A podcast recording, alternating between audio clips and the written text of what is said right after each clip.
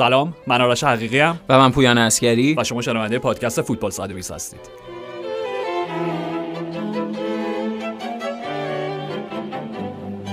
یا ایجنت بنیتز. ببین واقعا موضوعیت اورتون چیه؟ آره. واقعا چیه؟ یعنی اگه یادت باشه فصل قبل شما منو بسیار تو... توبیخ کردید نه خواهش که دقیقا همین جمله رو گفتم. و بعد از اینکه تیم کارلتو، کارلتون آره. چند تا نتیجه خوب گرفت قرار شد که من یک نامه رسمی عذرخواهی به کانون هواداران اورتون بنویسم. که بعد دوباره- حقانیتم ثابت شد دیگه بله خواهش می‌کنم. دقیقا اون چیزی بود که خودت گفتی بعد اون نتایج و اینها یه تردیدی به وجود آورد فصل پیش و دوباره اورتون برگشت به همون روندی که ازش سراغ داریم. ولی الان راستش آرش آرش همونطوری که دیروز با هم صحبت می‌کردیم موضوعیتش اینه که سقوط نکنن دیگه. یعنی با این نتایج خیلی بدی که دارن می‌گیرن پس یه موضوعیتی پیدا می‌کنن. دقیقا OK. بد نتیجه گرفتن در هفته های اخیر که خب هشت بازی دو امتیاز هشت تشکر بازی دو. امتیاز برخلاف شروع خوبی که داشتن. و بدتر از نتایجی که گرفتن شکل بازیشونه. یعنی خیلی کند و ایستا و خیلی فوتبال دو سه تیکه ای عملا دارن بازی می‌کنن. خط بالاشون انقدر کندن مشخصا خود سالومون روندون انقدر انتخاب اشتباهیه برای بازی در پریمیر لیگ. چون می‌بینیم بازیکنهای خوب جوون سالهای اخیر میان تو پریمیر لیگ و امکان آداپته شدن پیدا نمی‌کنن. حالا درست روندون قبلا بازی کرده تو این لیگ ولی الان با این سن و با این اون تر روندون سابق نیوکاسل نیستش. دقیقا نیست و عملا تیم با حضور روندون داره مثلا ده نفره بازی می‌کنه و خب بازی بدی هم انجام دادن. در برای لیورپول هم شانس آوردن گلای بیشتری نخوردن همچنان. چون کلی توپ هم جردن. پیکفورد گرفت آرش از بازیکن لیورپول. اون چیزی که تو دیروز داشتی می‌گفتی که بعدا مشخص میشه سر یکی از بازی رافا بنیتز ماسک Mission Impossible ش در. میاره. بعد گزینه تو کی بود؟ روی ایوانز آره ماسکش برمیاد من روی ایوانز همه این مدت. من داشتم فکر می‌کردم شاید بوواچ باشه دستیار سابق یورگن کلوپ که. دو سال سه سال پیش جدا شد بله. و خبری خیلی ازش نبود. حالا پست مدیریتی فکر کنم در لوکوموتیو نه. دیدی حالا که باشگاه اه، لیگ روسیه. ولی فکر می‌کنم اون خیلی منطقی تره یعنی آره، ایجنت نزدیک‌تره، رافا رو دقیقا. آره تعلیم دیدن که به صورت عامل نفوذی وارد اورتون بشه و واقعا میگم بهترین چیزی که یعنی حالت چی میگن اه، خنده تلخی که می‌تونه یه ذره تسلی ببخشه هوادار اورتون همین ویدئویی که کمدین انگلیسی درن فالی درست می‌کنه که مدام رافا داره با مسئولین باشگاه لیورپول در تماس و بهشون تبریک میگه که بله بله بله. یا، یا آره پروژه خوب پیش میره و اورتون داریم با خاک یکسان می‌کنه ولی پویان حالا جدا از همه شوخی ها بله. این وعده های دروغینی که در هر فصل ما از اورتون داریم فکر می‌کنم بیشتر از بیشتر از همه آزاردهنده است برای هواداری تافیا. به خاطر اینکه میگم.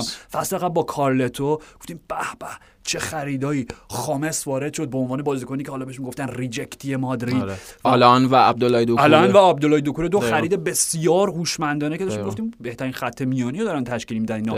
و خود کارلتو که در جواب اینکه بازیکن‌ها باید اه، اداپته بشن تطبیق پیدا کنن با لیگ‌های مختلف گفت نه توپ همه جا یه شکل زمین و یه شکل دروازه یعنی همه چیز خوب همه نشانه ها خوب بود نابود شد. این دقیقا. فصل باز شروع فصل گفتیم خیلی خب رافا بنیتس برمیگرده با کوله‌باری از تجربه به هر حال قهرمان چمپیونز لیگ همه این داستانا. تجربه نایب قهرمانی در لیگ با لیورپول. عملا قبل از اینکه در واقع لیورپول یورگن کلوپ قهرمان بشه و تلسمو سی ساله رو بشکنن نزدیک ترین جایی که لیورپول دقیقاً. به قهرمانی رسیده بود همون رافا بنیتز 2008 2009 بود. دقیقا یکی از این دو بار. دیگه و در کنار اون فصل برندن راجرز. فصل دوم. راجرز درسته. و حتی ابتدای فصل هم یکی دو تا بازی‌ها رو تو می‌دیدی. حتی میگم باز همین کلیشه خریدهای خیلی هوشمنده. OK اندروس تاونزند اومد فکر کنم به عنوان بازیکن آزاد اومد از پالاس اومد بله از پالاس به OK آزاد. حتی مبلغ خیلی ناچیزی به هر حال.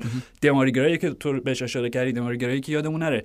همون موقع استیو والش قبل از اینکه حتی صحبتی بشه از انتقال ریاض مارز به تیم دیگه چون مطمئن بله. بود مارز از دست میده دموریگرایی به عنوان جانشین مستقیم رو آورد و حالا دوره ناموفقی لورکوزن بود آره آره تو. لستر آره جواب نداد هیچ وقت به اون ب- انتظاری که داشتن اوایل خوب بود ولی آره. ذره اوف کرد در دقیقا ادامه. بعدشون دقیقا نقش چیزی که گفتی جانشینی مارز نتونست خب تفاوت بازیکنم بود و در لورکوزن هم دوره ناموفقی داشت برگشت به پرمیر لیگ همون برگشتش و داشتیم می‌گفتیم چقدر خوب شد دموریگرایی خب استفاده درستی داشت ازش می‌کرد یعنی نکته اینه که توی بازی اول اورتون بنیتز داشت یه جوری 3 5 2 بازی می‌کرد یا 3 4 1 2 بازی می‌کرد که اون نقش یک پشت دو تا فوروارد دمارگری به عهده داشت.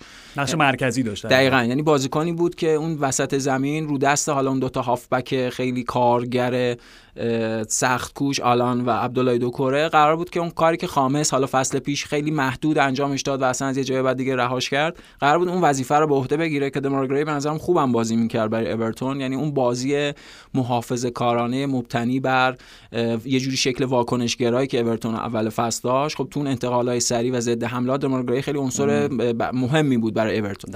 ولی از وقتی که اینا حالا به خاطر مصدومیت ها یا هر چیز دیگه ترکیب خیلی مهمه دیگه مصدومیت کالور لوین دیویس. دقیقاً دقیقا لوین دیویس تو اشتباه آره مصدومیت اون و اصلا باعث شد که خب شکل بازی اورتون 4 4 2 بشه و اون دمارای گری اون خاصیتی که وسط زمین داشت و تو اون و ضد حمله اینا خب رفت سمت چپ زمین قرار گرفت و اون تاثیر و اون نقشش خیلی محدود و کمرنگ شد و عملا اورتون الان خیلی تیم چیزیه خیلی تیم به لحاظ هجومی کم بنیه‌ایه یا به لحاظ دندون. دقیقاً یعنی عناصر هجومیش رو یا حالا خود بنیتز با استفاده که ازشون می‌کنه خیلی خفیف و محدود کرده یا اساسا حالا بنا به اون مصونیت اون الگویی که اونا داشتن بر اساسش نتیجه می‌گیرن. به هم خوره در حال وضعیت خیلی بدی دارن و بین حالا تو همین اشاره که خودت کردی آمار 8 تا بازی توی همین مقیاس 8 10 تا بازی ام. اخیر Premier League یکی از بدترین تیم‌ها بودن و خب اگه این روند قرار باشه ادامه پیدا بکنه فکر می‌کنم که با توجه به شناختی هم که از مدیران اورتون داریم شاید بنیتز رو اخراج بکنن واقعیت این آره بعد از دیوید مویس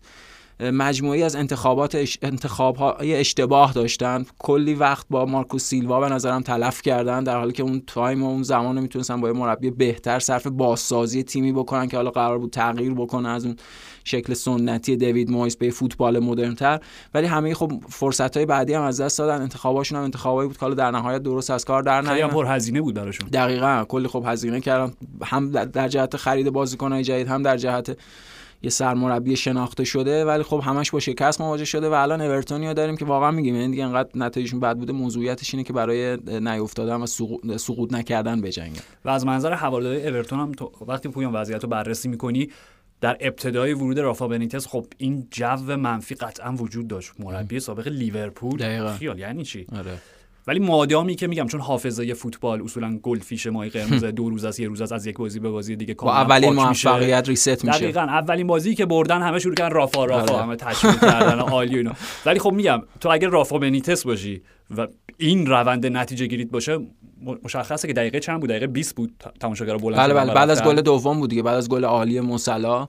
تماشاگر می‌دونی دقیقه 19 و 20 استادیومو ترک کردن. یا خود دقیقه گل سوم آرش. اشتباه وحشتناک شیمس کولمن که شبیه گل با هفته پیش منچستر یونایتد هفته پیش که بازی پیش منچستر به چلسی هم شد. اشتباه جورجینیو و توپی که اونجا جیدون سانچو رو بود. اینجا هم همین. یعنی منظورم اینه که وقتی کاپیتان تیم همچین اشتباهی می‌کنه یعنی نشون میده تیم به لحاظ هم روحی روانی و هم به لحاظ اون کیفیت فوتبالی وضعیت خیلی داونی پیدا کرده یا وضعیت خیلی بدی پیدا کرده. نتیجه بازی هم میگم. یعنی نتیجه نتیجه بازی اورتونی و خیلی خوشحال باشن. درسته نتیجه همین الان هم براشون خیلی تاخیر کننده است.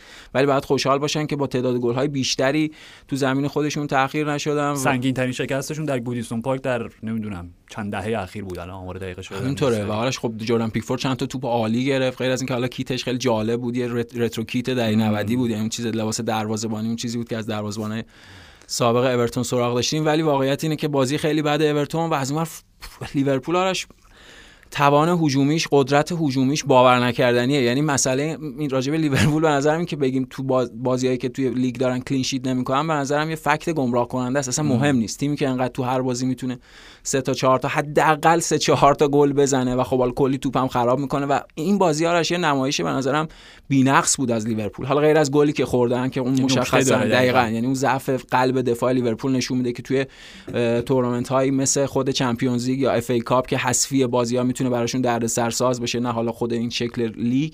ولی تقریبا نمایش بی‌نقص از مجموعه لیورپول دیدیم. دو تا پاس از رابرتسون چند تا دفع توپ خوب از ترنت که همچین چیزی ندیده بودیم. یعنی ترنت بازیکنی بود که تو شیش قدم داشت توپو جمع می‌کرد و دفع می‌کرد. یعنی به هر حال چیزای تازه‌ای داشتیم میدیدیم. حداقل یه سری اصلاحات دفاعی توی خط دفاعی لیورپول دیدیم و خط بالا هم که حیرت انگیز. اصلا گل جردن هندرسون کیفیت موسلا و خیلی جالب بود چون ببخشید سوال یه سوالی یادم رفته. موسلا در فهرست بالاندور نفر چند چندم درود می‌خواستم همینو بگم. یعنی اون چیزی که از خود مصلاح بعد بازی پرسیدن که هفتم شدی که اون خنده تلخ زد و از یورگن هفتم. هفتم آره. و از یورگن کلوب پرسیدن که چیه جریان اینا راجع به بالندور نپرسیدن یورگن کلوب گفتش که مصلا آخر بازی عصبانی بود. نمی‌دونم انتظار داشت که تو چه موقعیت چه گلی بزنه که هتریک بکنه. این اون استفاده درست از اون اتفاق منفیه. یعنی انقدر مصلا و مجموعه لیورپول انگیزه داشت بابت این انتخابای خنده‌دار بلندور و جایگاهی که صلاح پیدا کرده که نتیجه شد. این نمایش درخشان در برابر اورتون خیلی دوست دارم ببینم رابرت لواندوفسکی مقابل بارسلونا چیکار می‌کنه؟ پویان چیزی که راجع به خط حمله لیورپول میگی با کاملا درسته.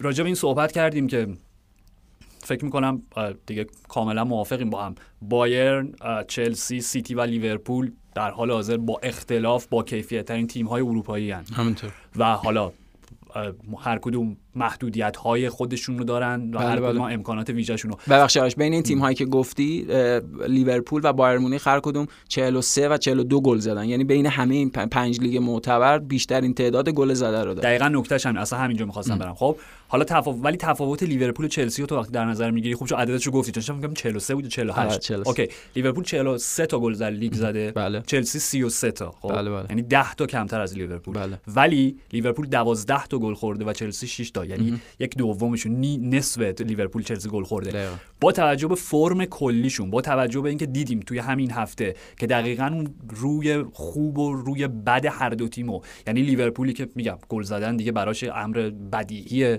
ساده است و اون قدرت خط حمله. فرقی نداره. حتی وقتی با فرمینو نیست می دیگو ژوتا داره چیکار می‌کنه؟ همین بازی مقابل اورتون دیدیم. وقتی جوری که به خط میانی اضافه می‌شد و عملا برتری عددی چهار به دو رو ایجاد می‌کرد مشخص نتیجه میشه. و چلسی رو دیدیم. چلسی که راجبش صحبت کردیم اون آمار عجیب و غریب تعداد زیاد ضربات درون چارچوب و لمس توپای درون box ولی نتیجه کم و همین بازی بازی آخرشون مقابل واتفورد. هم دیگه عملا تو توخل که می‌دونیم شفاف ترین آره. ذهن و زبان و بیان ممکن رو داره. گفت حقمون نبود بازی ببریم با خوششانسی با خوششانسی بردیم. ربودیم نتیجه رو از تیم حریف. و خود کلودیو رانیری هم که بعد گفت dilly ding dilly dong ش رو تو ذهنش داشت می‌زد دیگه. واقعا حقمون مساوی بود. یعنی می‌خوام بگم در نهایت خب؟ در نهایت. آمار و نوع بازی دو تا تیم که میگیم چلسی خیلی سخت گل می‌خوره و خیلی سخت میبازه. آره. لیور و سخت هم گل می‌زنه. خیلی سخت گل می‌زنه. خیلی. برعکس لیورپول خیلی راحت گل می‌زنه ولی همین بازی با اورتون همون گلی که خوردن پویان. اصلا لیورپول عذر می‌خوام اورتون اصلا تو این بازی نزدیک گل زدن هم نباید نه. می‌شد. اصلا نشدم اصلا غیر از اون دقیقا اصلا چه ربطی داشت؟ یعنی بی ربط ترین گل ممکنه خوردن که در جریان بازی اصلا تو نمی‌تونستی متصور بشی که اورتون نزدیک دروازه الیسون بشه. خب؟ آره. این گل به قول تو اینی که لیورپول هی گل می‌خوره توی لیگ گمراه کننده است. اهمیتی نداره. ولی توی Champions League تیم‌ها آره. بابت همین یک گل مجازات میشه. حتما می‌دونی؟ بنابراین نتیجه نهایی همینه.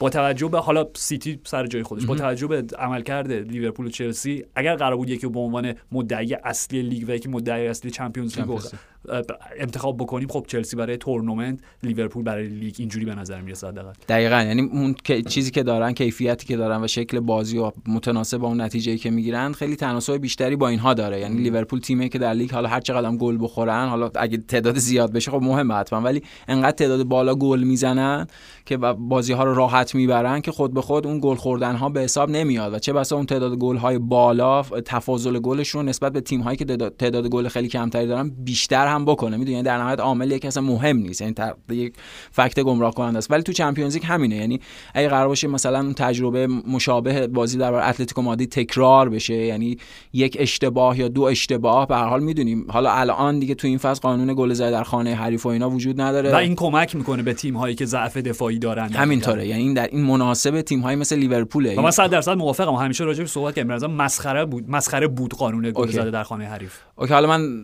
یه نظر دیگه ای دارم ولی بعدتر راجبش خب می‌تونیم همین الان صحبت کنیم. نه من فقط توضیح بدم چون یه دفعه فقط با این جمله نگم. منظورم اینه که از یک جایی به بعد خب؟ یعنی در دهه چه می‌دونم از کی شروع شد قانون هر وقت در دهه 60 70 80 هر وقت. وقتی که تو باید چه می‌دونم 20 ساعت سفر می‌کردی می‌رسیدی با سخت ترین شرایط اصلا تیم‌ها همدیگه رو نمیشناختن. آنالیزی وجود نداشت. دنیای قبلی یعنی همه چی استانداردش متفاوت بود دنیا دقیقاً دورای دو در واقع دوران پیشا پدید آمدن دهکده جهانی. اوکی اسمشون. بذاریم. خب.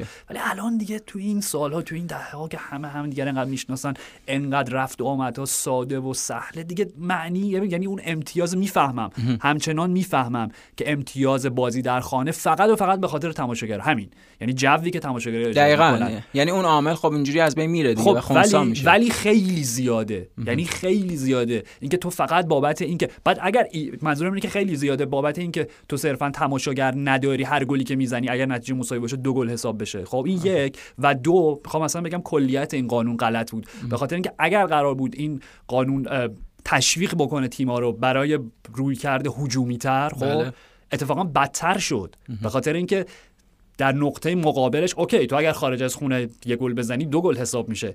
ولی به عنوان تیم میزبان تو بیشتر دچار ترس و واهمه میشی که هر گلی بخوری دو تا گل حساب میشه. می‌دونی به نظر من کلا قانون غلطی بود. حالا خودش حالا حالا باید ببینیم okay. دقیقا یعنی این تغییر شکله ببینیم که چه تاثیراتی به بار میاره. به حال اون یه قانونی بود یه قراردادی بوده که وضع شده حالا قرارداد رو تغییر دادن نمی‌دونم. تغییراتش رو باید ببینیم که چجوری خواهد بود ولی به چی صحبت سوالی که اصلا راجع به اینکه این قانون برداشتن قانون گل زدن به نفع لیورپول. به نفع. تیم هایی میشه که این مشکلات دفاعی. دقیقاً دقیقاً ولی خب آرش با این توانی که لیورپول داره و با این بازیایی که دیدیم ببین منچستر یونایتد 5 تا گل زدن به اورتون 4 تا گل زدن بازیاشون خیلی راحت دارن با 3 تا گل 4 تا گل می‌برن اون توقفشون در برابر چلسی بازی اول فصل بود بازیشون در برابر سیتی بازی بود که تیمش بهتری بودن و قاعدش این بود که برنده اون بازی می‌شدن که دو دو شد. من فکر می‌کنم که با این نمایشی که تا الان داشتن یعنی چیزی نزدیک به بیشتر از حال یه سوم فصل سپری شده. حالا مثلا تقریبا یه ماه بعد یه ماه نیم بعد باز میشه قضاوت بهتری داشت بنا به اون جایگاهی که تیم‌ها تو جدول دارن. ولی من فکر می‌کنم تو لیگ حداقل تو پرمیر لیگ لیورپول شانس اصلی قهرمانیه. به خصوص که حالا راجع به چلسی که گفتیم اون عذر می‌خوام محدودیت ها و مشکلاتی که دارن. ولی راجع به سیتی همین که اونها فصل پیش قهرمان قهرمان لیگ بودن در نتیجه دفاع از اون براشون به هر حال کار سختیه. یعنی خود اون به لحاظ ذهنی براشون یه بار دقیقا روانی داره. ضمن اینکه سیتی مجموعه که بازیاش رو داره با نتایج خیلی نزدیک می‌بره. یعنی حداقل بازی تو لیگشون به خصوص این بازی چند وقت اخیرش با نتایج نزدیک دو یک یک هیچ اینها برده. البته فراموش نکنیم که با کوله با در واقع کاروانی از مصدومین هم داره نتایج. بدون گریلیش بدون فودن بدون دبروینه بدون همینطوره. و حالا ببین آرش اون چیزی که الان داره صحبت میشه درباره بدون انتقال- فران تورس ببخشید. دقیقا راجع همین فران تورس می‌خواستم. این چیزی که داره صحبت میشه درباره انتقال فران تورس به بارسلونا نمی‌دونم حالا چقدر اتفاق بیفته.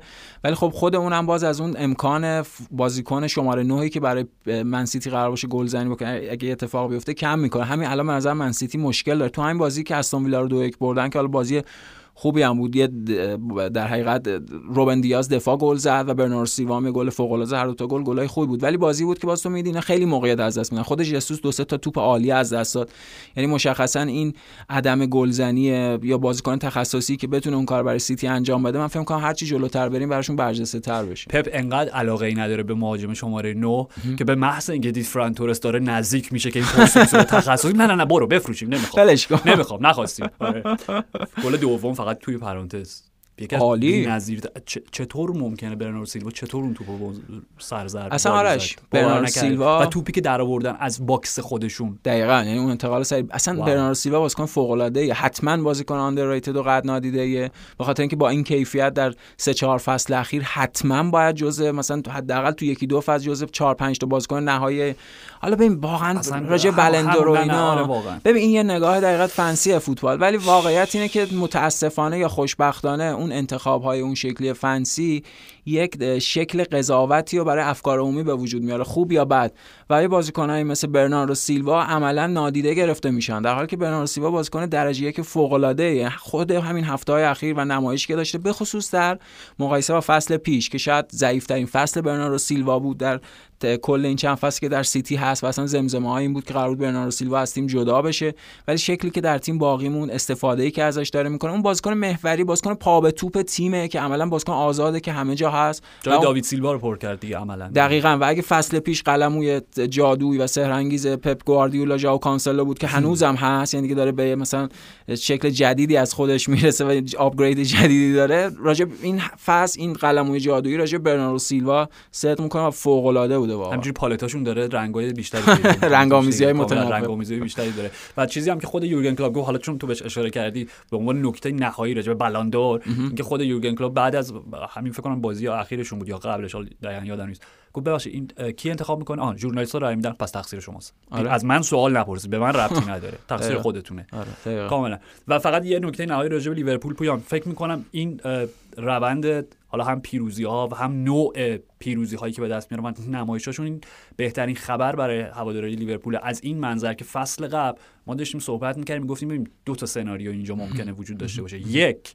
اینکه این تیم واقعا بعد از قهرمانی در چمپیونز لیگ بعد از قهرمانی در لیگ شامل قانون گاتمن شده. حالا چرخه چهار ساله پنج ساله هر چی اسمشو بذاریم و به پایان یک دورانی رسیده که یا باید هسته مرکزی تیم تغییر بکنه یا مربی. خب یا و گزینه دومونی بود. یعنی سناریوی دو این بودش که خب نه شاید واقعا به واسطه این فصل غیر عادی سنگینی بازی ها اتفاق تراژدی های خانوادگی که برای الیسون برای فصل پیشو داریم آره. فصل پیشو دارم میگم.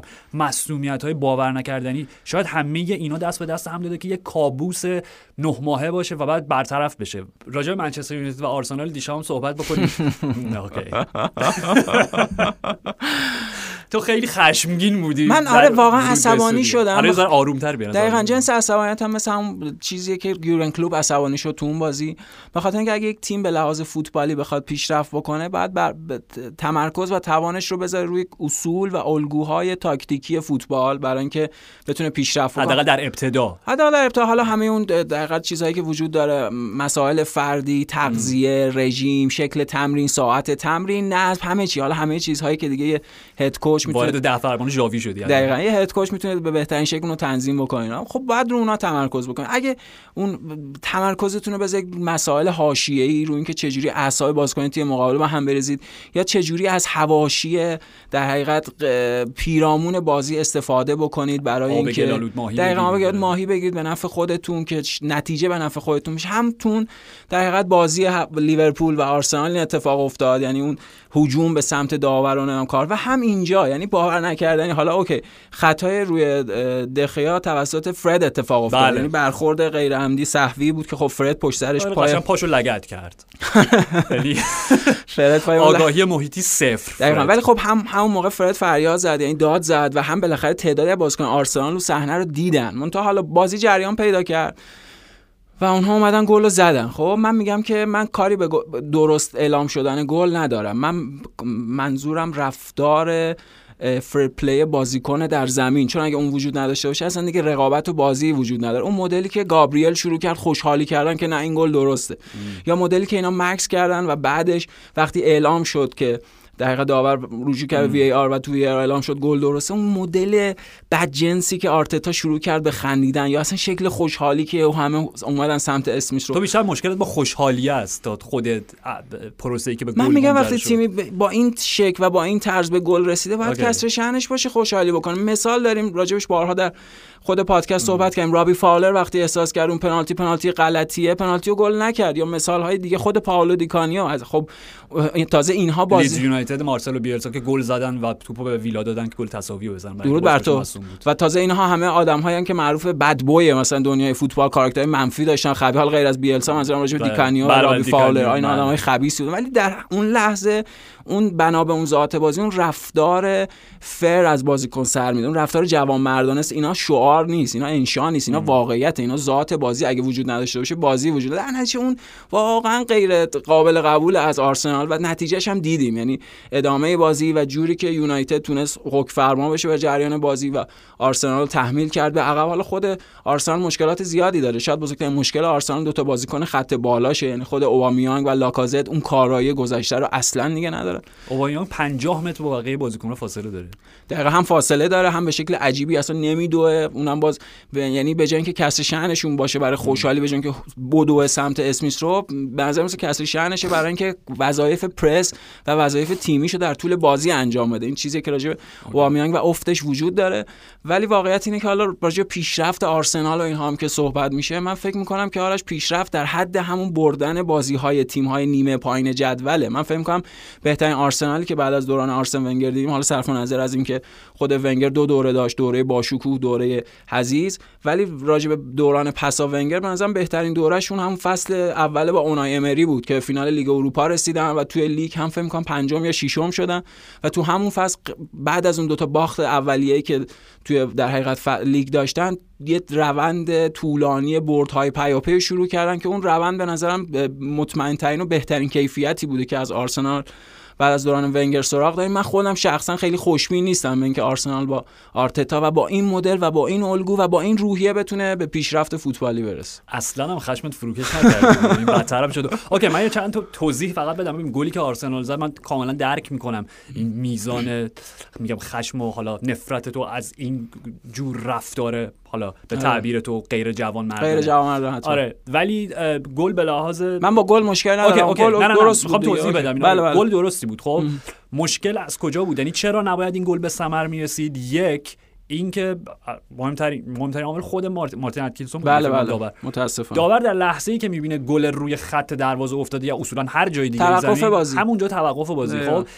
و سوت هم زد. و اتفاقی که بعد توی VAR افتاد اینه که گوش دادن که ببینن لحظه ای که سوت به صدا در میاد توپ از خط گذشته یا نه. چون اگر از خط گذشته باشه کار تمومه. ولی اگر از دروازه نگذشته باشه از خط نگذشته باشه داور می‌تونه همون لحظه یعنی توپ روی خط هم باشه داور سوت بزنه تمام. بازی متوقف میشه و گلی در کار نیست. پس این یه درک خشک از قانون به نظرم نه ببین به هر حال بالاخره یه جایی باید به این در قبول بارها راجبش صحبت کردیم که قوانین فوتبال چقدر تعبیر پذیرن ولی من حداقل اینو قبول می‌کنم و اینو درک می‌کنم. اوکی. که لحظه ای که داور سوتو می‌زنه در هر شرایطی بازی باید متوقف بشه. دقیقاً.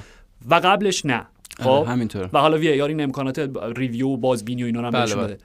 در نتیجه مشکل اصلی مارتین اتکینسون بود که دیر دید دخه رو و لحظه ای هم که سوتو میگم حتی دستش یه ذره حالا میگم این شبیه چی میگن؟ این لوک کارگاه گجت نه نه نه نه نه نه می‌خواستم به مثال دوئلی غرب لوک وحشی. بزنم اوکی، اوکی. آره یعنی یه ذره دستشو سریعتر به جای اون حالا شیش آره. لوله سوتو میذاش میزن می‌دونی این مشکل پیش نمی اومد بله، خب بله. مشکل این بود مشکل از منظر یونایتد به نظر مشکل اصلی دا- داوید دخیا بود به خاطر اینکه تو دیدی عملا OK پاش لگت شد ولی گلر در پیتر اشمایکل بعد از بازی می‌گفت می‌گفت چی شد؟ مگه پاش شکست که اونطوری افتادی؟ گلر تا لحظه ای که دیگه احس... اگه ضربه به سر بود باشه. ولی که یه ذره مچ پات لگت شده لزومی نداره اونجوری خودتو بندازی. و دیدی که وقتی بلند شد وقتی جالب بود وقتی مارتین اتکینسون اعلام کرد که نه گل قبوله جوری به سمتش هجوم برد که اصولا پای مصدوم نمی‌تونه همچین استارتی بزنه. خب درست. مشکل فرده.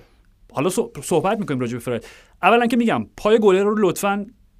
لگت نکن. یک. بعد دو وقتی می‌بینی توپ همچنان در جریان بازیه به جای اینکه دستتو ببری بالا و درخواست بکنی از بازیکن آرسنال و چه می‌دونم داور که بازی متوقف بکنن دو یه متر اگه به سمت راست بودی توپو بلوکه می‌کردی. اصلا توپ وارد دروازه نمی‌شد. می‌دونی؟ یعنی من درک می‌کنم حالا اون که دیگه توی. نقل و انتقال سریع بود دیگه. یعنی اون تو لحظه صدم ثانیه شد. اون داشت می‌رفت به سمت بازی تو اومد اون سمت اسمیت رو و اون شوت زد. ببین بارها راجع به این صحبت کردیم. مادامی که میگم این. اینو به آقا اصل ابتدایی فوتبال. مادامی که داور سوت نزده به بازی ادامه بدین. OK این که به درست. جای اینکه وایسین اونجا اعتراض بکنین درست OK؟ درسته. ولی من میگم آرش هر جای دنیا بر اساس عرف بازی اگه بخوایم نگاه بکنیم اون گل به ثمر نمی‌رسه. حالا هرچی گل در نهایت به ثمر رسید. من واقعا مشکل ندارم با. گله. به خاطر اینکه میگم حتی تو منم مشکلی ندارم وقتی نتیجه بازی 3 2 نفع نه منچستر نه نه یونایتد. مثلا مسئله کلیش اصلا نیست ولی تو حتی میگی که اسمیت رو باید می‌دید دخیا رو و مثلا چه می‌دونم توپو می‌زد بیرون یا بازی متوقف می‌کرد. OK میگم. این شخصیت های ویژه‌ای که مثلا دیکانیو و چه می‌دونم رو چند مرحله. داره؟ مرحله اولش اینه. مرحله دومش اینه. آره شاید هم ندید. آخه تو اون شلوغی می‌دونی. نمی‌دونم. OK من, من مرحله مشکلی با گل ندارم. مرحله دومش اینه این مرحله اول. OK گل زد گلم قبول درست بر اساس همه مفاد قانونی گل صحیحه. ولی مرحله بعدش خوشحالی گله. دیگه حداقل اونجوری خوشحالی نکنیم واسه گل هیچی واسه گل مفت. اوکی تو میگم تو معیارهای اخلاقی مثلا. داری راجع به تنیس صحبت می‌کنی ویمبلدون صحبت می‌کنی که اگه توپ به تور بخوره و امتیازی برای اون تنیسوری که ضربه زده عذرخواهی می‌کنن از هم دیگه آره، آره. ببخشید خب همین تو. معیارهای اخلاقیت اونجاست ما یه ذره خب، تفاوت داریم. فوتبالی که داریم راجع صحبت می‌کنیم. به هر حال بگذریم از این آره. مسئله چند تا نکته اینکه مایکل کریک بعد از بازی خداحافظی کرد چون دیگه جواز کار رالف رانگنیک صادر شد دیگه به این نتیجه که بله بله ایشون می‌تونن مربیگری کنن تا حقوقدان استخدام آره. شده هم یک نفر یعنی این کاغذ بازی و بروکراسی واقعا من نمی‌فهمم که آها شما بخواین صلاحیت راگنیک رو تشخیص بدین اون مو رو از ماس کشیدن دیگه خیلی. به آره. که دیدیم. خود راگنیک هم روی نیم بله، بله، روی نیمکت سکو آره،. سکو. بازی بعد. آره مایکل کریک بود حال مایکل کریک سه بازی به عنوان مربی حالا موقت منچستر یونایتد دو پیروزی یک تساوی سه تا نتیجه حداقل به لحاظ نتیجه عالی حالا حتما. کاری به عملکرد تیم ندارم و خدافزی کرد آره. پنج دقیقه بعد از اینکه بازی تموم شد اعلام کرد که من دیگه در کادر فنی یونایتد جایی ندارم بله. و- و خدافظی بازیکنم دیدیم باهاش. یعنی بعد خود بازی سریع برونو فرناندز اومد تو گوشش داشت یه چیزی دقیقا و اونجا بازیکن‌ها نمی‌دونستن. آره. یعنی کریک می‌دونست که داره ازشون خدافزی می‌کنه ولی بازیکن‌ها توی رختکن تازه بهشون اعلام میشه. و پویان به نظر من این یک معنای خیلی خیلی مثبتی داره. هم به لحاظ برای خود مغز ف- کریک برای. خود بله، بله،. حتما، هم به. لحاظ اخلاقش حتما. هم به لحاظ چه می‌دونم حتی به قول تو حالا که داریم صحبت چه می‌دونم جوانمردی و مرام و معرفت می‌کنیم چیزی که حتی نسبت به خود سولشر داشت که همیشه می‌گفت من. عضوی از تیم بودم اون وفاداری دقیقا اونو اخراج کردیم دقیقاً. حق منم اخراج بوده ولی این سه تا بازی به خاطر اینکه دستتون بسته بوده به خاطر نیاز باشگاه نیاز باشگاه. موندم ولی همه اینا هم رعایت کرد یعنی. اشاره به سولشر هم کرد دقیقا, اون دقیقاً. چیزی که میگی که آره. من دقیقا اه، بخشی از اون مجموعه بودم و اون وفاداریش هم ثابت که حتما اینا معنی داره و حتما اینا ارزشمنده. ولی به قول خودت این چیزی که صحبت داشتی می‌کردیم برای خود کریک این که برای خودش به حال شخصیتی و یه ایگوی قائله و این ترک باشگاه و این خداحافظی با بازیکن مجموعه یعنی آغاز سفر شخصی کریک برای رسیدن به جایگاه یک سرمربی. خب اینو به راجعش صحبت نکردیم که اون اولین مربی بود از رون اتکینسون که اولین مربی انگلیسی که مربی دقیقا منچستر یونایتد تو لیگ اولین مربی در پرمیر لیگ اولین مربی انگلیسی که رو نیمکت منچستر یونایتد روی پرمیر لیگ نشسته و خب می‌دونیم چقدر دقیقا مربی انگلیسی تو این سالها در نسبت با کشورهای دیگه صاحب فوتبال دست پایینتر رو داشتن. ولی خب این می‌تونه یک امکانی باشه یک فرصتی باشه برای کریک که دوران خودش رو شروع بکنه سعی بکنه حالا مرحله مرحله پیشرفت بکنه. و حداقل آرش یک مازادی می‌تونه باشه برای باشگاه برای روزهایی که مشکل داره یا با نیازمند اعضای سابق خودشه. حالا خیلی آخرین خاطره که داریم از همکاری با اعضای سابق با توجه به پایانش حس خوبی نداره. منظورم شکسته نیست. چون اون مدل برکناری سولشر برای طرفدارای باشگاه یک دلشکستگی بزرگ بود در نهایت. اما خب امیدواریم هممون که اصلا اونایی که فوتبال فرهنگ فوتبال انگلیس علاقه‌مندن کریک با توجه به اون کاراکتر جدی فوتبالی که داشت به عنوان بازیکن اون جدیت رو بتونه در مقام سرمربی هم داشته باشه و حالا از اون ذهنش ببینیم که. چقدر می‌تونه و استفاده دقیقا این تشخیص یعنی اینکه تو تا ابد نمی‌تونی شاگرد باشی و یک. دفعه از اون شاگردی به استادی برسی و از نفر دوم به نفر اول تبدیل بشی. باید اون آغوش امن اون آشیانه رو رها کنی دقیقاً. خودت بالا پرواز بکنی بری تجربه ورزی بکنی در سطح پایینتر مربیگری بکنی و چند و چون کار رو یاد بگیری و حالا بعد اوکی ممکنه چه می‌دونیم به قول تو پنج سال دیگه 6 سال دیگه مایکل کریکو توی پرمیر لیگ همینطوره روی نیمکت حتی یونایتد اون. آرش به. اندازه کافی تجربه دستیاریشو داشت دیگه آره یعنی سه سال از و سولشر. 2018 تا الان و دقیقا اگه از قبلش تاثیر مورینیو بود حتی دقیقا از هم 2018 و اگه قرار بود که یعنی از اول فصل از- 2018 درست، 2019 اگه قرار بود که این دوران دستیاری زیاد طول بکشه دیگه خب قید دستیار روی مایکل کریک باقی میموند. ولی اون دوران خب تجربه کرد و حالا وارد این میشه که مایکل کریک به عنوان سرمربی بشناسه. کاملا. اه، راجب کریستیان رونالدو که اه، 800 مین و 801 مین گلش رو زد در آره. حالا بازی های باشگاهی و ملی. آره. تقریبا یه ذره دیگه عدد قابل هضم نیست دیگه. عدد سانتوس هنوز اعلام نشده. 1000 و مثلا 563 چون بر پله. آره آره، چون هر عددی اون که بالای هزار هزار رو نمی‌دونم چنده بود. آره نه این شوخی به. خاطر این گفتم چون هر هر کریستیانو رونالدو و مسی مثلا به هر عدد عددی می‌رسه اضافه از سانتوس. برزیل سانتوس یه عدد یه. بازی دیگه هم داشتیم 12 هیچ برد جان کجا؟ پر... بله بله بله. پله 9 12 تا هیچ گل زد بردیم. تو اون بازی. و یه نکته پویان راجع به رونالدو و نمایشش توی این بازی. خب بازی قبل روی نیمکت بود و این بازی در ترکیب اولیه قرار گرفت. چند تا موقعیت همون ابتدا برای خودش ایجاد کرد آره. و در نهایت دو تا گل زد. بله. ببین نمی‌خوام بحث رو دوباره باز بکنم ادامه بدم ولی می‌خوام حرف من اینه. هر بازیکن فوتبالی خب؟ به خصوص مهرهایی که حالا میگم هر چقدر تو ابر ستاره باشی هر چقدر رونالدو یا مسی باشی خب؟ به خصوص میگم بازیکنه که یک سنی ازشون گذشته. حرف من اینه هیچ بازیکنی نباید به صورت خودکار و از پیش تعیین شده جایگاهی در ترکیب اولیه تمام بازی ها داشته باشه حتما. هر بازیکنی هر چقدر ستاره باشه محدودیت هایی داره و قابلیت های ویژه‌ای. و دقیقا تو توی این بازی دیدی کریستیانو رونالدو توی این بازی میگم ترکیب اصلی قرار گرفت گلاش هم زد و دقیقه چند بود 85 86 بود که دیگه اون ضد حمله بله و سری که دیگه اصلا چیز شد دقیقاً. نفسش برید خودش برید و آره. اصلا ماهیچ هم گرفت منو تعویض کنین آره. تمام دقیقاً. این اصلا یک نشانه جدید بود آرش این که اعلام کرد منو تعویض کنین این میشه می‌تونه در حقیقت ادراک کریستیانو رونالدو باشه نسبت به وضعیت جدید که خود به خود این اتفاق با رالف راگنیک خواهد افتاد چقدر خوب که خودش این امکان رو برای سرمربی جدید باز اونم. بعد از هوشش میاد یادم فوق العاده حتماً باهوشه در باهوش. خوندن شرایط حتما حتما و نکتهش اینه پویان حالا راجع به راگنیک داریم صحبت می‌کنیم که آیتم ویژه‌ای هم داشتیم دیروز تو برنامه فوتبال 120 که بله. اصلا روند اینکه راگنیک از کجا کارشو شروع کرد چطور به شهرت رسید در فضای فوتبالی آلمان و حالا روی نیمکت منچستر یونایتد قرار بشینه از بازی بعدی. بله. اینکه حالا قصه راگنیک خیلی طولانیه شاید وقت نکنیم راجع به همه نکاتش امروز صحبت یه بکنیم. چیزای کوچیکش هم آره، گفتیم قبل دقیقا. حالا یه خوردش می‌کنیم در ادامه حتما. آره. ولی از منظر خود راگنیک با توجه به سابقه ای که ازش داریم و حالا اینکه okay شاید بزرگترین تیمی که سرمربیش بوده به لحاظ سنتی و اون fan base و حالا اون هوادارشون شالکه بوده خب؟ بله بله. که به نیمه نهایی Champions League. قهرمان دی اف پوکال هم شدن.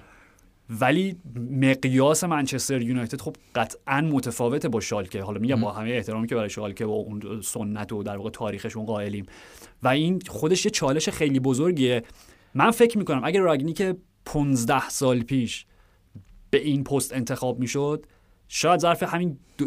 چقدر چهار ماه؟ پنج ماه؟ شیش ماه. شیش ماه. همین شیش ماهی که به عنوان حالا اون لیبل برچسب مربی موقت رو داره یک جوری این آشه رو هم می‌زد که ظرف چهار ماه رابطه به هم می‌خورد دو. طرفه با خب توجه به دیدگاه کمالگرایانه دقیقاً. و جزئی نگر و وسواسی یعنی ذهن وسواسی که از کوچکترین مسئله نمیگذشت و کوچکترین مسئله که برخلاف میلش بود می‌تونست یک همونجا قهر میگرد می‌رفت. تموم. اصلا می‌تونست یک مسئله ایجاد بکنه. آره کاملا. همین میگم. صحبت کردیم دیگه راجع به هوفنهایم ایناش که چجوری منجر به جدایی شد. خود چون میگم اینا رو کنار بیلسا می‌ذاریم بیلسا هم همین بودی اصلا لاتزیو چقدر قرارداد نوشت. نه خوشم نمیاد. من رفتم. آ- آره. هر حال. میگم از منظر هواداری لاتزیو اصلا جالب نیست ولی به هر حال. ولی می‌خوام بگم راگنیک با توجه به هوشی که داره با توجه به بینشی که داره و با توجه حالا به تجربه‌ای که پیدا کرده دقیقا خرد بزرگ سالانه کاملا. و این در واقع پست مدیریت هایی که داشته حالا به خصوص توی لایپزیگ وقتی به این squad نگاه می‌کنه میگه okay من کریستیانو رونالدو رو دارم یکی از بهترین گلزنان تاریخ فوتبال. بله. okay؟ 800 801 کمین گلش رو زد تو این بازی خب؟ و یک سری بازیکن جوان دارم جیدون سانچو که من مسابقه راگنیک می‌دیدم چند فصل پیشش که قبل از اینکه اصلا دورتموند شکارش بکنه بسیار تلاش کرد که اونو به لایپزیگ ببره و در رادار راگنیک دقیقاً بوده. گفت این یه نابغه است. این بچه رو من دارم می‌بینم تبدیل به چی اصلا. بهترین خبر همین فرم خوب جیدون سانچو که قرار با راگنیک شکوفا بشه. و اصلا میگه همه. بازی داره تو ترکیب اصلی همین بازی. عالی بود. دو تا حرکت موثر پاس پیشا گل داشت. دقیقا. پس در نتیجه حرف من اینه. میگم راگنیک وقتی به این اسکواد نگاه می‌کنه بر منطق چیزی که خودش گفت این که بله. تعادل خوبی بین حالا نه لزوما. بین پست‌ها ولی بین تجربه و جوانی و انرژی اصلا اون. تاکیدش رو تجربه یعنی اینکه می‌خواد استفاده بهینه از کریستیانو رونالدو داشته کاملا. و من فکر نمی کنم دیگه راگنیک در این 63 63 64 سال،. بله. در این سن و به قول تو با سن این عاقل مرد دیگه کامل. کاملا. با این خردی که پیدا کرده نمیاد بگه. نه من همون الگویی که همیشه قوانینی که داشتم فقط بازیکن‌های زیر 23 23 سال بازی می‌کنم رونالدو برونو بیرون نمی‌خوام. امکان نداره همچین اتفاقی نه، بیفته. یعنی با توجه به تجربه‌ای که داره بهترین عملگراترین روی کرده ممکنه به این خواهد داشت. خب. ولی ولی چیزی که می‌تونیم راجعش صحبت بکنیم اینه که تغییر بازی منچستر یونایتد به چه شکل خواهد بود. توی همون آیتم دیشب خود برنامه فوتبال 120 دیدیم بله. چیزی که رالف راگنیک می‌گفت که یکی از بنیادی ترین و حیاتی ترین اصولشه که حالا اونجا گفتش بین 6 تا 8 ثانیه. بعد از اینکه توپ رو ازتون می‌گیرن باید توپ پس بگیرین. وقت دارین تا توپو پس دقیقا. بگیرین. قبلش میگم اینا همه خب اون یک ثانیه هم مهمه. قبلش این از در واقع عملگراتر شدن ذهن راگنیک میاد. ده سال پیش 15 سال پیش قانون پنج به علاوه ده ثانیه رو اعلام کرد راگنیک okay. یعنی ایدئال ترین شکل اینه که شما پنج ثانیه بعد از اینکه توپ از دست دادین توپ رو پس بگیرین و ده ثانیه بعدش دروازه حریف رو باز بکنید آره، خب ایجاد موقعیت. دقیقا. و پویان یه منطقی هم داره. حالا میگم کلیت این میشه تعریف press counter press که. اصلا پدر در واقع فونداسیون و ریشه اصلی gegenpressing بله، پرس و ضد پرس. کاملا. همش از اینجا میاد. و تفاوتش هم اینه. شما می‌تونید چه می‌دونم تیم وقتی تیمی ضربه دروازه رو داره بازی می‌کنه خب شما پرسش می‌کنین بله. ولی counter press ضد پرس به این معنی که لحظه ای که توپو از دست دادین حمله بکنین مثل همون گله گرگ های. گرسنه و وحشی توپو پس بگیرین هجوم خب، همه جانبه دقیقا و نکتهش اینه یه دلیل خیلی ساده داره اینه که لحظه ای که تو به عنوان تیم حریف بله. توپ رو پس گرفتی خب کمترین آگاهی محیطی رو داری و بیشترین میزان ضعف برای حفظ توپ. فرض کن تو با تکل توپ رو می‌گیری از حریفت خب؟ تا بیای بلند شی سر تو بیاری بالا راست و چپ رو نگاه بکنی دو سه ثانیه گذشته. بنابراین اون موقع بیشترین حالت ضعف رو داری برای حفظ توپ. یا وقتی تو توپ رو بلاکه می‌کنی وقتی توپی رو پس می‌گیری سرت به نگاهت به توپه. بنابراین سرت بالا نیست که دور و بر تو. پیرامونت با دقت بررسی بکنی. سرتو بیاری بالا کاملاً. بازی رو ببینی. بنابراین منطق کل فلسفه فوتبال راگنیک و همین press counter press که همش هم از والری لوبانوفسکی میاد و می‌رسه به یورگن کلوپ و gegenpressing همین اصل ساده انسانیه در فوتبال. آرش این اشاره‌ت به لوبانوفسکی خیلی اشاره مهم. و در حقیقت ریشه ایه به خاطر اینکه یه جورایی پدر اصلا این سبک بازی پرس والری لوبانوفسکیه و یکی از اولین نفراتیه که از رویکرد علمی استفاده می‌کنه از داده ها و اطلاعات کامپیوتری یا در حقیقت تجزیه تحلیل کامپیوتر بر اساس اینکه بر مبنای اون داده ها چطوری می‌تونن حالا بازیکن ها کیفیت فردی مم، و حالا. کیفیت تیمی بهتری داشته باشن. شاید اصلا یکی از اولین الگوهای مدرن قبل از اینکه اصلا ما فوتبال مدرن داشته باشیم. و خب اون از والای لوبانوفسکی شروع میشه. طبیعتا چون فوتبال اروپای شرق و بلوک شرق کمتر دیده شده یا اساسا بخش زیادی از تاریخ فوتبال و قسمت غربی نیمکره روایت کرده خیلی اونور جدی گرفته نشده. ولی به هر حال بنا به یک حد واسطی به اسم آریگو ساکی که خب تو گزارش در حقیقت برنامه هم بود دیشب و اون تلفیقی که آریگو ساکی به وجود میاره بین اون شکل پرس با یک مدل و نوعی از توتال فوتبال و اصلا اون یه جورایی دیگه خیلی مدرنه. یعنی به هم ریختن دفاع سه نفر دفاع چهار نفر دقیقا دقیقا. یعنی همه اون چیزهایی که بعدا میشه منبع الهام راگنیک برای تغییر اون الگوی سنتی فوتبال آلمان و اون چیزی که حالا میاد می‌رسه به خود رالف راگنیک و اون تاثیراتی که توی تیم‌های خاموشی مثل هوفنهایم و لایپزیگ و اینا. الان منچستر یونایتد خب به لحاظ اهمیت و ابعاد بسیار باشگاه بزرگی اصلا قابل مقایسه با لایپزیگ و هوفنهایم و اینا نیست. اما به لحاظ کیفیتی کیفیت تیمی و کیفیت فوتبالی خب یک دوران در حالا کوتاه مدتش یک دوران خاموشی و پشت سر گذاشته و راگنیک بهترین آدم می‌تونه باشه برای اینکه اون الگوها رو تا حد زیادی بتونه منطبق بکنه با اون شکل فوتبالی که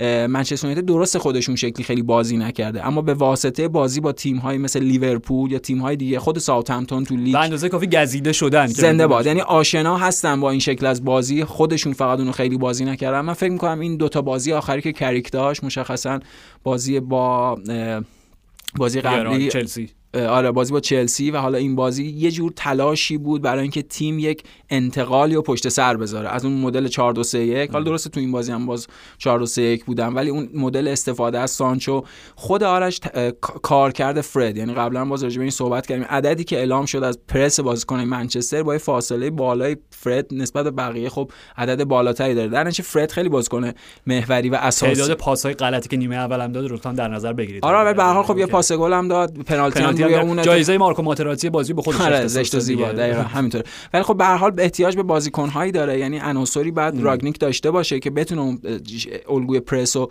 خوب اجرا بکنه. خب فرد جیدن سانچو بازی مارکوس رشفورد جسی لینگارد اینا بازیکنایی که خیلی به نظر می‌تونن بهش کمک بکنن. کاملا. و پویان نکته اصلی اینه.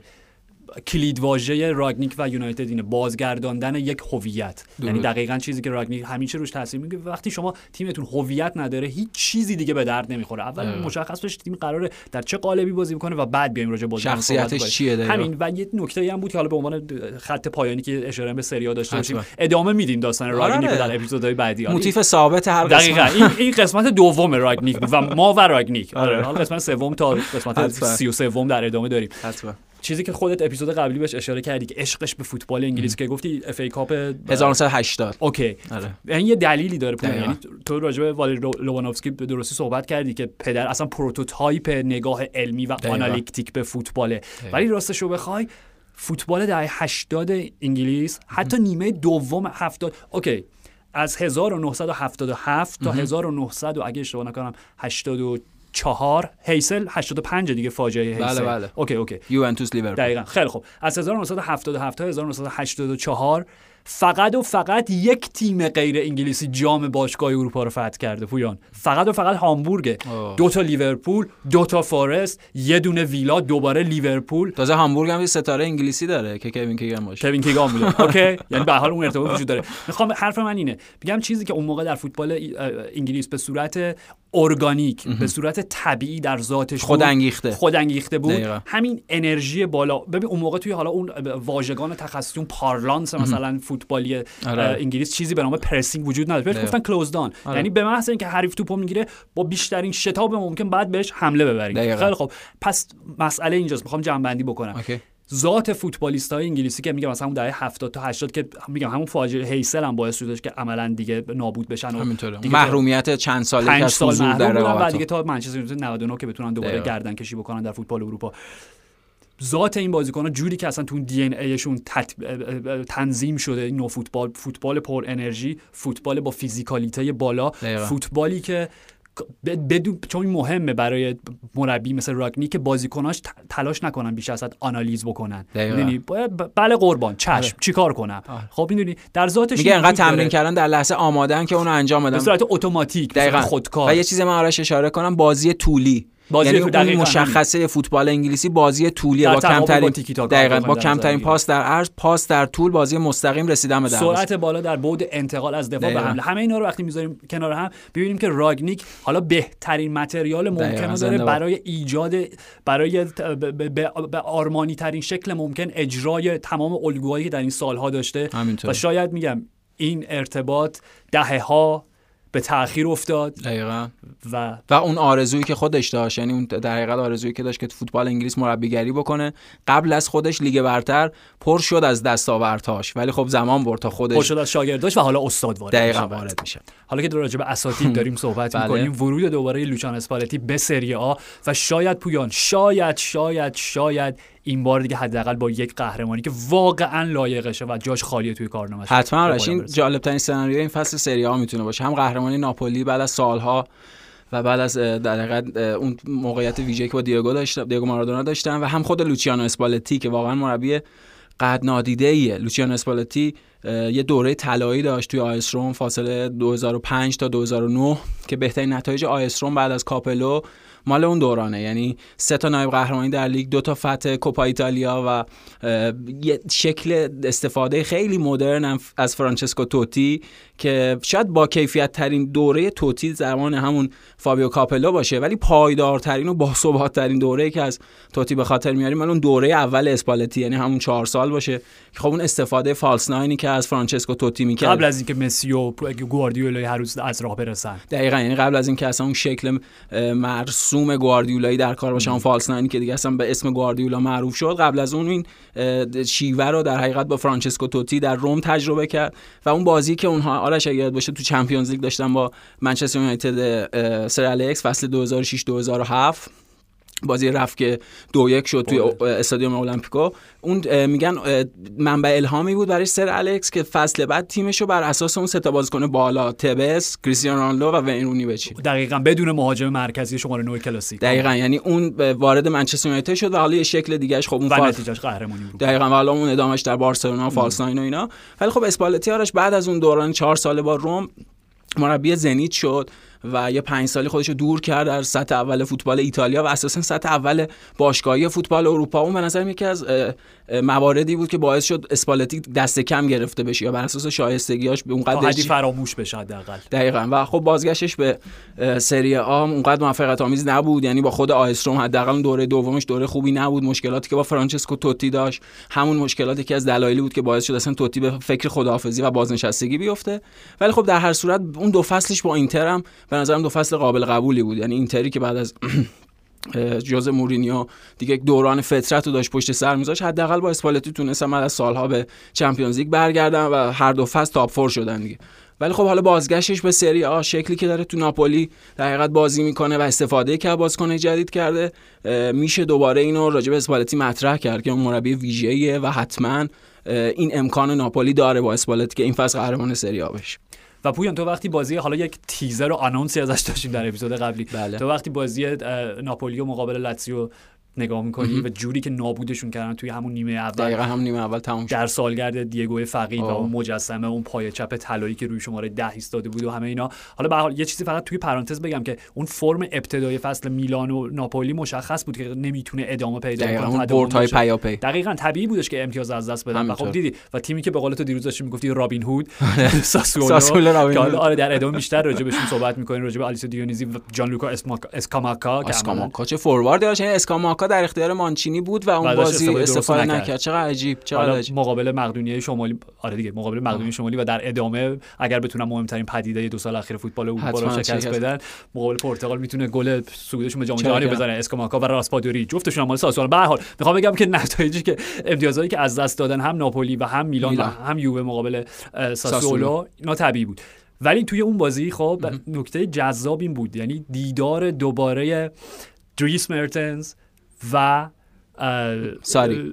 ماریتسیو ساری بله وقتمون کمه هی ماریتسیو ساری خب. و فقط یه اشاره هم داشته باشین چون تو به درستی داستان اصلا پیدایش فالس ناین رو که اسپالتی توتی بودن بهش اشاره کردی. بله. خود دریس مرتنز هم یه همچین حالتی داره. دقیقا. یعنی اگر یادت باشه فصل 2016 17 میشه دیگه فصلی که آره فصلی که گونسال هیگواینو فروختن. بله بله. در واقع پیپیتا خیانت کرد به جبهه جنوب به دشمنان شمالی, شمالی پیوست. آره همه این داستان ها و خب دست ساری بسته موند. خب اونا آرکادیوش میلیکو گرفتن که جانشین مستقیم پیپیتا باشه. میلیک مصدوم شد و بعدش اگه یادم باشه بازی بعدی که دقیقا میلیک مصدوم شد مانولو گابیادینی توی ت... گابیادینی توی ترکیب اصلی بله. قرار گرفت. با اخراج شد. و دیگه ساری گفت اوکی من دیگه بازیکن ندارم چیکار کنم؟ مرتنز وینگر رو می‌ذارم به عنوان شماره 9 و همونجا شروعی بود. نه تنها بر یک فصل جدیدی از فوتبال دریس مرتنز که انقدر دیگه عزیز شد در جمع هوادارهای ناپل که دیگه کسی اونجا بهش دریس نمیگه. همش بهش میگن چیرو آره. یعنی حالا با اون لهجه خود قلیز ناپولیتانی. چیرو. آره. آره از محله اسکامپیا و اینا. اوکی من یاد سریال گومورا افتادم. نه نه نه نه نه نه وسط season سه قطع کردم. دیگه این حجم از خشونت رو تحمل کنم. آره یعنی در این حد دیگه پسر طلاییشون شد. و اگر شماره ده ای همچنان وجود داشت در شماره های پارتنوپای قطعا دیگه به ایموبیل به, به ایموبیل نه مرتنز. به مرتنز. می‌رسید بله. نه به این سینیه خب؟ دقیقا. و همین و این داستان ادامه پیدا که اون مثلث پوفی مراویلیوزی و نمی‌دونم اسم پای شگفت انگیز و اینا. و آمار فوق العاده گلزنی. به تبدیل شد به بهترین گلزن تاریخ باشه دقیقاً بازیکنی که چند سالش بود؟ موقع 28 سالش بود. آره. یا همچین چیزی. همینطور. نزدیک اصلا اون 30 سال بود یعنی سن بالایی داشت. آره. یعنی بازیکنی که تا اون سن مهاجم شماره 9 بازی نکرده بود حالا تبدیل شده به بهترین گلزن تاریخ باشگاه ناپولی. خب؟ مونتا بعد از اینکه ساری رفت در دوران کارلتو در دوران رینو گتوزو اولا جایگاهش رو به عنوان ستاره اصلی از دست داد و دو اصلا اون 4 3 3 که به همری حالا تبدیل به 4 4 2 شد 4 2 3 1 شد دقیقا. کل اون مثلثه با رفتن کایخون و اینا همه این داستان ها خب دقیقا. این فصل بعد از اینکه ویکتور اوزیمن فصل قبل مدام مصدوم بود و نتونست پست اصلیشو به دست که خوب جا بیفته دقیقاً. این فصل دیدیم که خب اوزیمن بعد از دیگه حالا حتی رفتن لوکاکو تبدیل شد به اون شماره 9 خیلی ویژه و سرعتی و قدرتی دقیقاً.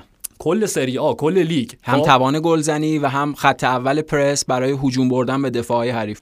و در ادامه صحبتی که راجع به راگنیک می‌کردیم اون 5 ثانیه و 10 ثانیه می‌بینیم پسران اسپالتی هم به صورت میانگین فقط و فقط 10 ثانیه طول می‌کشه تا توپو پس بگیرن از حریف. و خب اوزیمن خیلی مهم بود به عنوان اولین مدافع در خط مقدم این نقش رو بازی می‌کرد. به حال مصدوم شد و به نظر می‌رسه پویان سه ماهی نتونه بازی بکنه. یعنی حتی اگر برگردن باید بره جام ملت‌های آفریقا و بعد دوباره به اردوی پارتنوپی برگرده. درست. و بنابراین دریس مرتنز دوباره در ترکیب اصلی قرار می‌گیره. همون بازی مقابل مقابل مربی سابقش. بله. دو تا گل می‌زنه گلای مرتنزی. یکی از یکی خوشگل دقیقاً. مقابل ساسولو گل زد که حالا به بازی دو دو شد. بله گل دوم زد. کاملا. و همه اینا به اینجا می‌رسه. که مرتنزی که اصولا مهاجم شماره نه نبود و تبدیل شد با اون خلاقیت و نبوغ ساری به همچین حیولای ماشین گلزنی. شماره نه دقیقا. حالا زیر دست مربی قرار داره که اصلا اصولا فالس ناین رو اختراع کرده در تاریخ فوتبال مدرن. و حالا این رابطه آیا می‌تونه این هم یک فصل جدیدی در هم ایده های اسپالتی باشه و هم در پیشرفت پیشرفت که نمیشه بهش گفت ولی همین که این روند قطع نشه برای مرتنز و حداقل یکی دو فصل دیگه بتونه ادامه بده. همینطوره. به خصوص که آرش در یکی دو فصل اخیر راجع مرتنز این تصور وجود داشت که اون بازیکن تموم شده است. یعنی حالا بنا به همین چیزهایی که تو اشاره کردی. و خود این بازگشت مرتنز دوباره به همون سطح اول خبرها و خب مطرح شدن اسمش و گلزنی های پیاپی. حتما این استفاده از فالس نایم با این مدل مرتنزی که به قول تو تحت هدایت ساری این شکلی شده می‌تونه دستاوردهای ویژه‌ای برای تیم اسپالتی داشته باشه. منتها خب اون محدودیت هم هست. یعنی مشخصا پرس پرفشار ناپولی با یک خلل و خدشه اینجا مواجه میشه چون مرتنز وظایف گلزنی اوزیمن رو می‌تونه. حتما شاید بهتر هم حتی انجام بده ولی خب اون وظیفه پرس و اینها طبیعتا باید تغییر بکنه. شکلش دیگه اون توانو نداره. دقیقاً. یعنی حداقلش اینه که اون اون وظیفه اون نفر اول خ... اون خط اول بعد محول بشه. حالا شاید به وینگرها و بازیکنای کناری که اون کارو بیشتر و بهتر انجام بدن. ولی مشخصا ناپولی تو این یکی دو هفته اخیر چانسی هم داشته. بابت مصدومیت ها خب اعلام شد کلیبالی هم مصدوم شده و در آستانه بازی که با آتالانتا دارن خیلی خب خبر بدیه براشون. و خود آنگیسا مصدوم شده. خب تو این دوتا بازی اصلا آنگیسا نبود. نبود آنگیسا نبوده در حقیقت خود اوزیمن. یکی از اون دلایلی بود که اساسا اون شکل فیزیکی قدرتی حاکم تیم به حال دوچار ضعف شده تو این بازی های اخیر چون حالا فابیان بازیکن خیلی خوبیه. حتما گل آخر بازی لاتزیو رو زد گل اول بازی ساسولو رو زد ولی خب اون کار آنگیسا رو مشخصا نمی‌تونه خیلی ظرافتش بالاتر اصلا اون دقیقاً یعنی اون فیزیکی و اون در حقیقت شکل تخریب بازی رو نداره. ولی خب یکی از امکانات ویژه دیگه ناپولی هم تو این فصل که شاید اصلا بهترین فصلش بود در مقایسه با فصول پیش خود آرش جیلینسکیه که فوق العاده بوده. به نظر یکی از فکر می‌کنم نقش تاثیر مستقیم رو 8 9 تا گل داشته. تو این فصل سری آ 4 تا گل زده 4 تا پاس گل داده و یکی از بهترین هافبک های شماره 8 شاغل تو این 5 تا لیگ شماره 8 مثلا اون شکل بازیش. حالا لزوما شماره واقعیشو کار ندارم و فوق العاده بوده و می‌تونیم امیدوار باشیم واقعا که ناپولی و اسپالتی یه تاریخ سازی بکنن. چون واقعا رقابت خیلی نزدیکه تو ایتالیا. یعنی اگه فصل پیش قائل به این بودیم که خب اینتر میلان با کنته فصل دومش به حال یه فاصله ای نسبت به بقیه داره. حذف از چمپیونز لیگ اونو تقویت کرد. دقیقاً. ولی این فصل این رقا... این قدرت خیلی تقسیمه و پخش بین همون چهار تیم که خود اول اشاره کردی هر تیمی می‌تونه قهرمان بشه.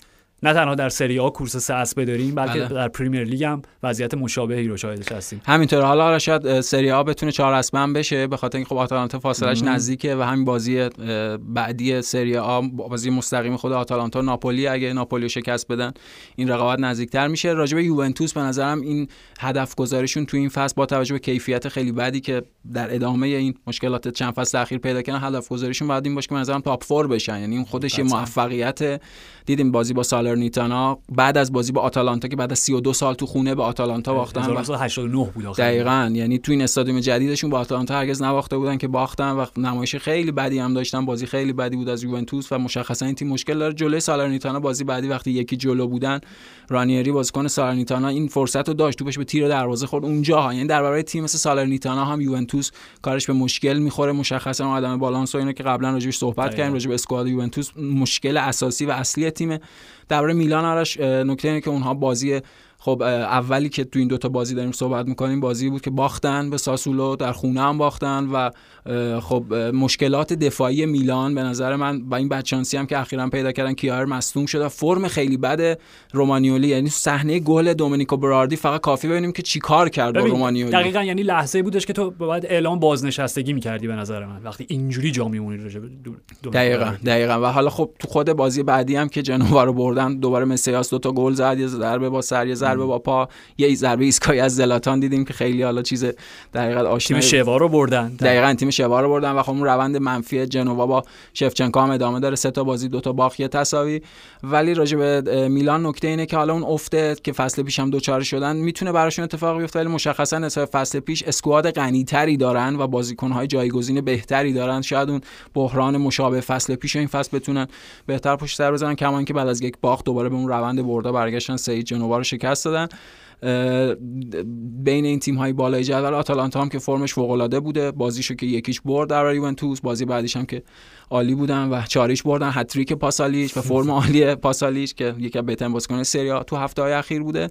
و خب رقابتی که نزدیک و اینتر اینتر که سوزنش رو بردای دو هیچ گیر کرده. یعنی از دو هیچ تو خود چمپیونز لیگ و دو هیچ اسپتسیا و ونتسیا که دو تا گل پنالتی لاوتارو مارتینز و ها باز جا copy paste دارن می‌کنن دیگه. دقیقاً یعنی همون دو هیچای با گل پنالتی لاوتارو و اینتری که حالا بازی ساده تری داشت و طبیعتا فاصلش هم نزدیکتر کرد. بعد ببینیم تو هفته آتی چی میشه آیا ناپولی می‌تونه با اسپالتی شگفتی ساز این فصل باشه یا نه؟ سیمون اینزاگی موفقیت فصل پیشو تکرار می‌کنه. گفتم رقابت بین اینا خیلی نزدیکه آرش. لذتشو ببریم حتما حتما. مرسی پویان. مرسی, مرسی فرشاد و مرسی از شما که شنونده پادکست فوتبال 120 بودید تا سه شنبه و در کلاسیکر فعلا.